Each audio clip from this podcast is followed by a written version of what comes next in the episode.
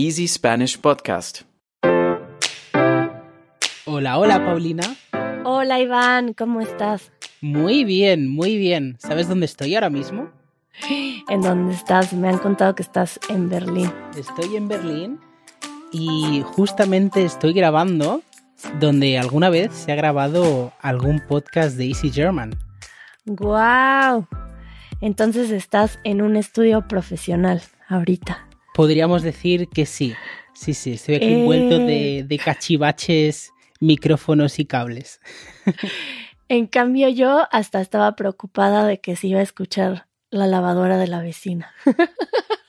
Bueno, eso dice mucho de ti, ¿eh? Pues yo estoy muy contenta de hacer este episodio porque a mí me encanta tener interacción con quienes nos escuchan. Entonces, pues dejamos unas preguntas en Instagram para quienes no supieron y en este podcast las vamos a responder. Entonces, pues a ver, a ver qué nos encontramos, Iván. Tienes ganas, ¿no? De saber qué, qué nos han preguntado. Sí, ya estoy curiosa. Vamos a ver. Te lanzo la primera pregunta que nos hace Amina.b. Un saludo a Amina. Y la pregunta es, ¿cuál es su cantante favorito en el momento? O sea, ¿qué cantantes me pueden recomendar? Bueno, yo ahora que estoy aprendiendo a tocar guitarra, estoy escuchando mucho a Mercedes Sosa, que en realidad es una intérprete. Me parece que no tiene ninguna canción original, sino que interpreta canciones, pero me gusta mucho, me gusta mucho su estilo y me gusta cantar sus canciones, entonces es algo que disfruto mucho. Em, y bueno, yo creé una playlist justamente de Easy Spanish, de mm, música en español que me gusta y, y música que, que es muy famosa en español y bueno, y obviamente de la que yo disfruto. este, pero justamente estábamos hablando de eso, ¿no, Iván? Que íbamos a abrir una cuenta de Spotify para poder compartirles música. Entonces, pues, espero que pronto se las podamos compartir para recomendarles muchos cantantes. Sí, creo que además la música ayuda mucho, ¿no? Cuando uno está aprendiendo un idioma extranjero. Así que yo tengo muchas ganas de poder compartir pues canciones que nos gusten y que creamos que pues que pueden ayudar, ¿no? A la gente que está que está aprendiendo nuestro idioma. Sí, y ahora con Spotify que aparecen las letras de las canciones, para mí Mm, me es, es muy verdad. útil. Entonces, pues a ver qué tanto se extiende nuestro nuestro perfil de Spotify. ¿Y tú qué tal? ¿Cuál sería tu cantante favorito, Iván? Pues mira, te tengo que confesar que desde que estoy viviendo en Alemania estoy un poco melancólico, digamos, ¿no? Y, y la verdad que nunca he escuchado yo canciones siempre en, español, ¿no? Eh, siempre he optado por canciones en inglés o incluso otros idiomas, ¿no? Pero desde esto, desde que vivo en Alemania, me da por escuchar canciones, pues, que escuchaba de pequeño, ¿no? Por ejemplo, El canto del loco o canciones de La oreja de Van Gogh. Es, son canciones, grupos de pop. No sé si te suena alguno. La, la oreja de Van Gogh la tengo yo en, en esta playlist que hice para Ah, genial. Easy Spanish. Justo puse un par de canciones. sí. Sí, aquí fueron bastante famosos también en México, ¿eh? Ah, no lo sabía. Estuvieron de gira también por ahí. Seguro, varias veces. Ah, interesante. A ver, entonces la siguiente pregunta sería de Anaya Popat y dice, How did you learn to speak English? ¿Tú cómo aprendiste inglés? Buena pregunta. Pues creo que, bueno, empecé a aprender inglés, pues como la mayoría de personas en España, a través del colegio, ¿no? Pero bueno, no puedo decir que el inglés, como me lo enseñaron a mí, eh, digamos que fuera la mejor manera, ¿no? Era una, una manera muy poco natural, en el sentido que no se hablaba en inglés, no se usaba el idioma. Y así que el inglés lo aprendí un poco, digamos, de manera independiente cuando empecé a hacer amistades de otros países y no teníamos un idioma en común. Entonces, el único Claro. idioma en el que nos podíamos defender mínimamente era inglés. Entonces, pues hablando, hablando, ¿no? Haciendo un montón de errores, pues poco a poco fui, fui aprendiendo inglés. No pude ir a una academia, que es algo que hace mucha gente, sobre todo en España, Pero bueno, al final pues no me salió tan mal. ¿Y tú, Paulina, cómo aprendiste inglés? Yo creo que no te he escuchado hablar inglés.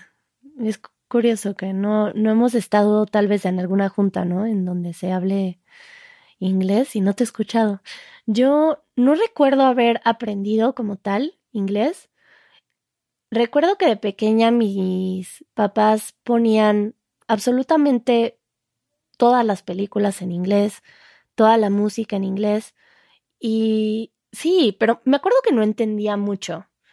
Y a mí me parece ahora gracioso ver algunas películas que veía en la infancia y que me doy cuenta de que no entendía. Las entiendo ahora y digo, ah, eso decía la sirenita, así. y no entendía, pero de alguna forma mi oído lo fue registrando y claro que también tenía clases en la escuela, pero no creo que haya aprendido mucho de eso, sino más bien de haber tenido este oído y de exponerme a, a escucharlo, de ir de viaje. Y justamente también siento que se reforzó. De hecho, cuando viví en París un tiempo y no hablaba francés, y tenía un par de amigos, una amiga de Rusia, y empecé a practicar mucho el inglés como hablarlo como, como primera lengua, porque a veces no hablaba español por mucho tiempo. Claro, y estabas un poco forzada a tener que comunicarte en inglés, ¿no? Entiendo. Sí, hasta tengo muy presente esta sensación de que cuando hablas mucho tiempo eh, en inglés y que no estás acostumbrado, hasta se siente que en los músculos de tu boca están trabajando algo que no trabajan en el idioma. No sé si has sentido eso. Me parece muy gracioso que, que lo sigo practicando y cuando hablo mucho en inglés digo, ah, sí, hace mucho que no practicaba tanto estos músculos. Sí, claro, sonidos que, que no usamos en español quizás, ¿no? Y, y dices, uy, esto, esto está un poco, eh, le, falta, le falta aceite, ¿no? Sí, entonces, pues sí, no, no me acuerdo de haberlo aprendido como tal, como, como, como después que sí aprendí otros idiomas. Bueno, y estoy en proceso, ¿no? De aprender otros. Pero bueno, podemos pasar a la siguiente pregunta, Iván. Perfecto. Mira, pues nos pregunta, ¿alguien usa el dicho rayos? Lo he escuchado algunas veces en series de televisión y estoy interesado en saber si ya se usa o si se sigue usando. Hmm, buena pregunta. Rayos. No sé con... Ah, ¿verdad? Rayos, esa pregunta me ha tomado por sorpresa. pues creo que yo he llegado a utilizar rayos. No es algo que suelo utilizar y creo que lo hago de una forma un poco haciéndome burla a mí misma. Por ejemplo, hay una frase que, que decían en una caricatura que decía como rayos y centellas, Batman, que era como Robin y Batman. Y como que luego digo eso de como haciendo un poco burla. Y muy de vez en cuando me sale así como, oh, rayos, olvidé mi celular, ¿no? Por ejemplo. Muy poco. Y lo escucho muy poco, pero sí lo llego a escuchar y sí lo llego a, utilizar. Hmm, eso me sorprende. ¿Tú no? Mm, no, porque para mí es como una expresión muy de cine. ¿No? Yo, por ejemplo, cuando escucho rayos, pienso pues en alguna serie así de pequeño, típico doblador, ¿no? Que utiliza rayos así de forma... Y luego, ahora que has dicho de rayos y centellas, me he acordado que yo soy muy fan de Harry Potter, muy friki, y hay una parte en la que creo que es la primera peli, en la que Hermione, en la versión eh, en español de España, le dice a Harry Potter, ¿no? Que lo ve por primera vez y le dice, rayos y centellas, tú eres Harry Potter. Pues me he acordado. Para empezar, me da mucha risa que a Hermione le digan Hermione. Ah, es verdad, es verdad. a mí me pasa el contrario. Ay, bueno, entonces la siguiente pregunta, que es de John Garo Piano. Bueno, esos son los nombres de usuario, pero. Ajá, exacto. Em, ¿Qué porcentaje de catalán entienden los hispanohablantes que no hablan catalán? ¿Tú hablas catalán? Sí, yo hablo catalán, em, tanto catalán como castellano. En mi casa siempre hemos hablado español, ¿no? Pero yo aprendí catalán en la escuela. De hecho, en Cataluña se estudia siempre en catalán. eh, dejando aparte algunas asignaturas como inglés, que se intenta hacer en inglés en algunos colegios, y lengua española, que se hace en español. Las demás asignaturas se suelen hacer o se hacían en catalán. Eh, entonces, para mí es un poco complicado, sobre todo, dar un número, ¿no? Porque también entiendo que habrá gente que le puede costar más o le puede costar menos, ¿no? Pues creo que yo estoy más adecuada para contestar esa pregunta, tal vez. de hecho, yo entiendo bastante el catalán, sobre todo cuando conozco a la persona y conozco cómo habla español. Yo tenía una amiga que hablaba en catalán con su familia aquí en México y pues yo convivía mucho con ella y cuando la escuchaba en el teléfono yo diría que es un porcentaje muy muy alto. Yo creo que, bueno, todo depende de la velocidad y de la persona que habla, pero cuando conozco a la persona y habla en catalán, yo diría que cerca de un entre 70-80%, tal vez más. Entiendo bastante.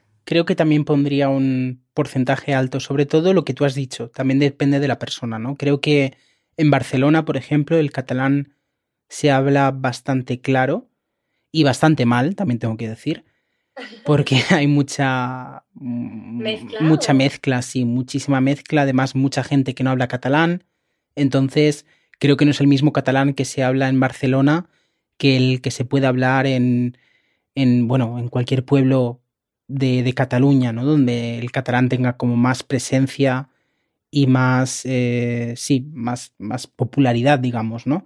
Al final creo que Barcelona es una ciudad con muchas lenguas, no solo el castellano y el catalán, el español y el catalán, pero también tengo que decir que el catalán tiene muchos eh, acentos, entonces no es lo mismo, como decía, el acento de Barcelona que el acento de Mallorca, ¿no? Que en Mallorca se le llama mallorquín, es totalmente diferente. Yo recuerdo la primera vez que escuché a alguien de Mallorca, a una amiga mía muy cercana, eh, las escuché, la escuché con un grupo de amigas hablando en, en mallorquín.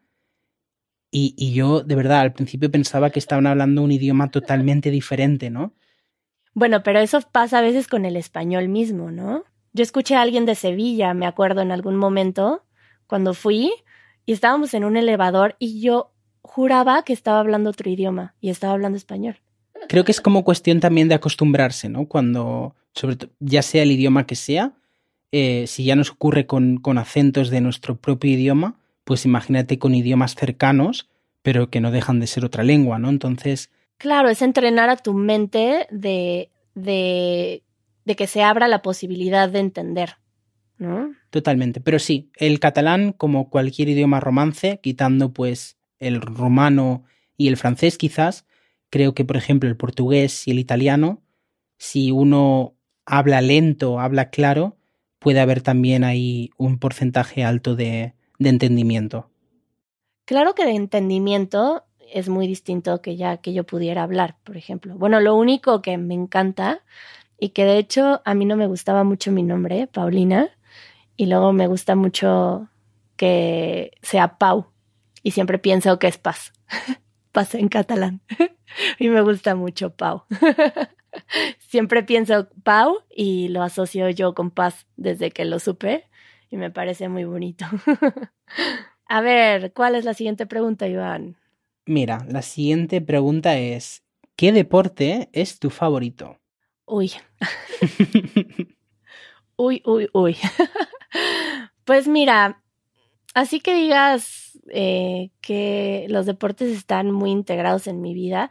Bueno, ah, bueno, sí, otro tipo de deportes. Es que cuando pienso en deportes, enseguida pienso en fútbol, béisbol, tenis, ¿no? Y fíjate que a mí me gustan los deportes que tienen que ver con la naturaleza. Por ejemplo, tengo un amigo aquí que es corredor de montaña.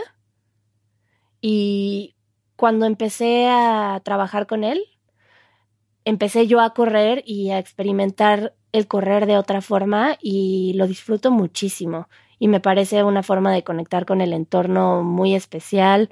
Entonces, creo que es el deporte que más me atrae. Y este tipo de deportes extremos, como volar, eh, buceo, esto me atrae mucho. En Entonces podría ser eso. ¿Cuál es tu deporte favorito, Iván? Pues eh, mira, deporte favorito, mmm, así de ver, me gusta mucho la natación y creo que además es un deporte muy completo porque creo que te ayuda a entrenar todo el cuerpo. Creo que la natación, o sea, la gente que se dedica a la natación, creo que tienen un cuerpo muy, muy igual, muy, muy equilibrado y muy bonito también, ¿no? Y creo que es un deporte que me, me gusta mucho, el tema del contacto con el agua. Creo que, que sí, me quedaría con la natación. Yo justamente estoy investigando porque lo siguiente que quiero aprender es buceo libre. Mm. Pero creo que a mí me gusta por el tema, sí, claro, de, de entrar al agua y lo que implica y también en, encontrar estas nuevas propiedades del agua, de la profundidad, de, de la presión y también por un tema de entrenamiento mental y de la respiración. Eso me llama mucho la atención cuando los deportes te, te llevan a esos estados en los que tienes que estar en, en completa presencia. Y yo creo que por eso me atraen los, los deportes extremos, ¿no? En la escalada, la- porque tienes que estar ahí para lograrlo, ¿no? Si no te, si te distraes. Te activan, ¿no? También de, de mentalmente. Sí, me gusta eso, que sean un entrenamiento mental también, aunque creo que todos los deportes, claro que tienen eso, ¿no? A ver, pasemos a la siguiente pregunta. Si pudieras hablar un idioma sin aprenderlo, ¿cuál elegirías y por qué? Pues mira, yo tengo que confesar que me encantan los idiomas, me encanta aprender idiomas extranjeros y de hecho llevo, llevo unos días viendo vídeos sobre el chino mandarín y Mm. empecé a ver vídeos de, pues de youtubers ¿no? que empiezan a hablar en chino eh, en China ¿no? y, se, y graban las reacciones de los, de los locales, ¿no? de, la, de la gente de China, bueno, cómo, cómo reaccionan al ver a un extranjero hablando en chino, ¿no? en chino fluido. Y la verdad que creo que me gustaría mucho aprender chino sin tener que pasar Mm, todo el arduo trabajo de, de aprenderlo, ¿no? Porque creo que es un idioma... em, no, no quiero decir complicado porque no me gusta utilizar estas palabras para los idiomas. Creo que cualquier idioma es difícil según cómo lo mire uno, pero creo que es como un idioma muy lejano a mi idioma materno o a cualquier idioma que conozco. Entonces, creo que sí, me gustaría cerrar los ojos o irme a dormir y levantarme hablando chino fluido. Hablando mandarín. ¿Y tú, Paulina? Yo, pues, ahora que te estaba escuchando, también estaban pasando muchas cosas por mi cabeza, porque lo primero que pensé fue el alemán, porque estoy, bueno, lo he dejado de lado ahora porque me, me estaba enfocando en otras cosas, pero es algo que definitivamente quiero hablar, el alemán.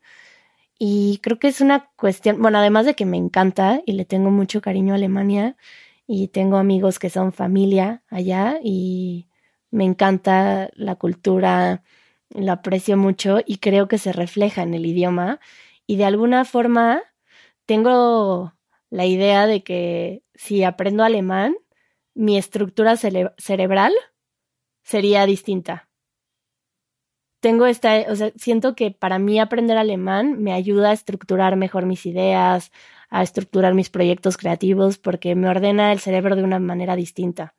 Entonces, esa es mi atracción por el alemán, que además de corazón, también me parece que me ayuda mentalmente. Uh -huh. Qué bonito. Y sí, me encanta. me encanta el alemán. Me parece un idioma muy bonito. Y, eh, y luego pensé en que me encantaría aprender algún idioma oriental cuando te estaba escuchando, porque yo tengo una creencia muy fuerte que el idioma refleja mucho de la cultura. Y siendo yo una persona occidental y estando de esta parte del mundo, tengo mucha curiosidad de lo que hace este tipo de visión oriental, que no la tengo, ¿no? Y creo que también podría influir creativamente y de percepción de la vida, entonces siento que me ampliaría mucho mi, mi percepción. Uh -huh. Entonces, me gustaría, si, si fuera así de un día para otro, sí, yo creo que una lengua oriental, alguna, no sé, no, no tengo alguna exacta en la cabeza, Uh -huh. pero, y el alemán, fíjate que también disfruto aprender el idioma. el hecho de estar estimulando mi mente a aprender algo nuevo, lo disfruto. Claro, eso es lo importante, ¿no? Cuando se aprende un idioma, disfrutarlo sobre todo. Sí. A ver, veamos la siguiente pregunta. ¿Me toca a mí leerla? Eh, sí. A ver, ¿cuál es tu libro favorito? Hmm. Uf, eh, me gusta mucho leer y me cuesta decidirme por un libro. Creo que me va un poco por etapas, ¿no? Si hace poco he leído un libro que me gusta demasiado, pues ese va a ser mi libro favorito, ¿no? Pero sobre todo me gusta mucho leer novela, novela negra, eh, thrillers, ¿no? Que se llama en inglés. Eh, digamos, no sé, me gusta porque son como libros fáciles de leer, pero que te mantienen así un poco activo, ¿no? Buscando un poco quién ha sido el que ha cometido el crimen y tal. Entonces, mm, más que libros, quizás recomendaría un autor y es Jon Esbo, que es un autor noruego. Y bueno, podría decir eh, uno de sus libros, que es El muñeco de nieve. Me gustó, me gustó mucho. ¿Y a ti, Paulina? ¿Cuál es tu libro favorito? ¿O el que más te ha gustado? Bueno, pues yo estaba pensando primero porque cuando pienso en libros, lo primero que pienso son novelas.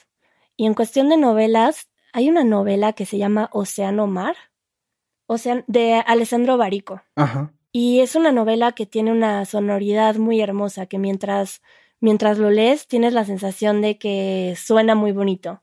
No sé si me explico, que es como, hasta parece como una especie de danza, canto, ¿no? Tiene como una especie de musicalidad y tiene unas imágenes muy bonitas y me gusta mucho. Y, pero hace mucho que no leo una novela tal cual. Siento que llevo mucho tiempo leyendo otro tipo de libros. Por ejemplo, me gusta ahora mucho leer a una autora que se llama Carol Sanford, que tiene unos libros que hablan de, de regeneración en diferentes aspectos, regeneración en negocios y hay otra que se llama regeneración, eh, bueno, vida regenerativa, regenerative life. Y eso me gusta mucho. Y también otro libro que estoy, que estoy leyendo y un poco que es como una herramienta, que no es un libro tal cual que lees de principio a fin, ¿no? Sino es este, estos libros de consulta y que regresas a ellos y juegas un poco. Em, hay un libro que se llama Coyote's Guide into Nature Connection. Y está súper bonito, que es una guía para cómo enseñar la conexión con la naturaleza. Y, y ahora estoy curiosa de algunos, o sea, de este mismo autor que tiene, bueno, tiene otro libro que se llama Last Child on the Woods. ¿Conoces la aplicación Goodreads? Es una aplicación donde tú puedes crearte un perfil y puedes ir poniendo los libros que te has leído y autores que te gustan y la misma aplicación te va recomendando libros similares.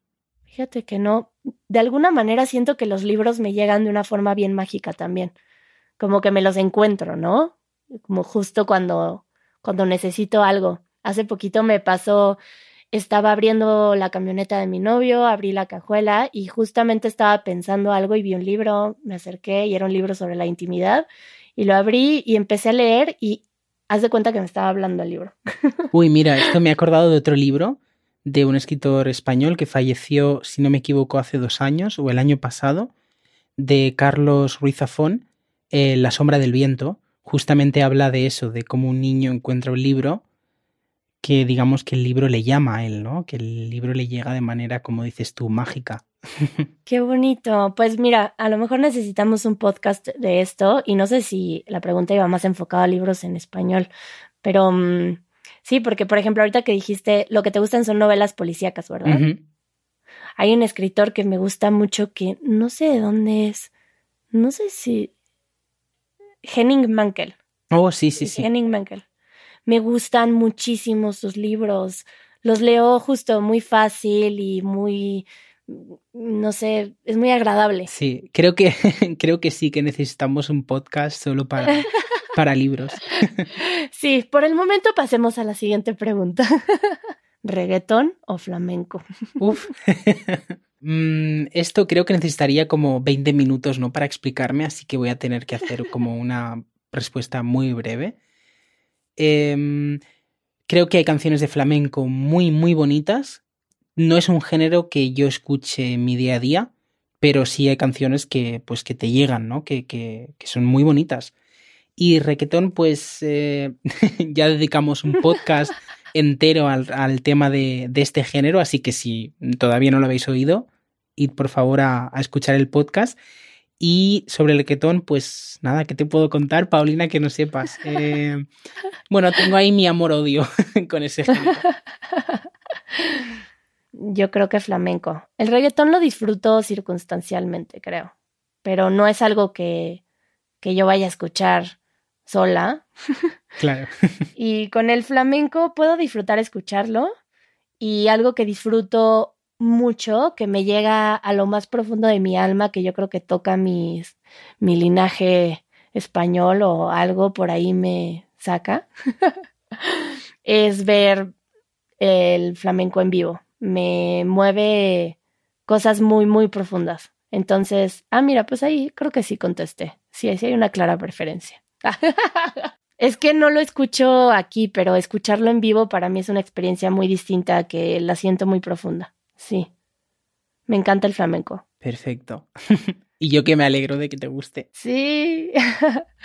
y eso fue todo. Sí, muchas gracias por escribirnos. Muchas gracias a también a Dievalauki. ¿De dónde será Dievalauki? que nos hizo varias preguntas. Sí. Y muchas gracias por escribirnos. Sigan escribiendo, sigan poniendo sus comentarios si tienen sugerencias para temas en los podcasts. Eh, estamos muy contentos de escucharlos. Totalmente. Y de leerlos. Totalmente. La verdad que es eh, un gusto poder pues, contestar a las preguntas y como dice Pau, mmm, cualquier día, cualquier pregunta que tengáis, simplemente escribidnos y ahí estaremos para, pues para contestar, ¿no? sí, claro, cada podcast, cuando tengamos algunas preguntas o comentarios, podemos abrir una sección de preguntas. Entonces, en cualquier momento los invitamos a que, a que nos pongan comentarios, preguntas o lo que quieran. Y muchas gracias por escucharnos. Y pues eso fue todo. Nada, nos vemos a la próxima, Pau. Adiós, a la próxima, Iván. Chao, chao. Bye. Escucha el podcast de Easy Spanish todos los viernes en easyspanish.fm o a través de tu aplicación de podcasts favorita. Si quieres recibir transcripciones interactivas, acceso anticipado y material extra de nuestros episodios, asegúrate de unirte a nuestra membresía de podcast en Patreon. Así no solamente mejorarás tu experiencia de aprendizaje, también nos ayudarás a seguir haciendo posible este proyecto. El link lo encuentras en la descripción.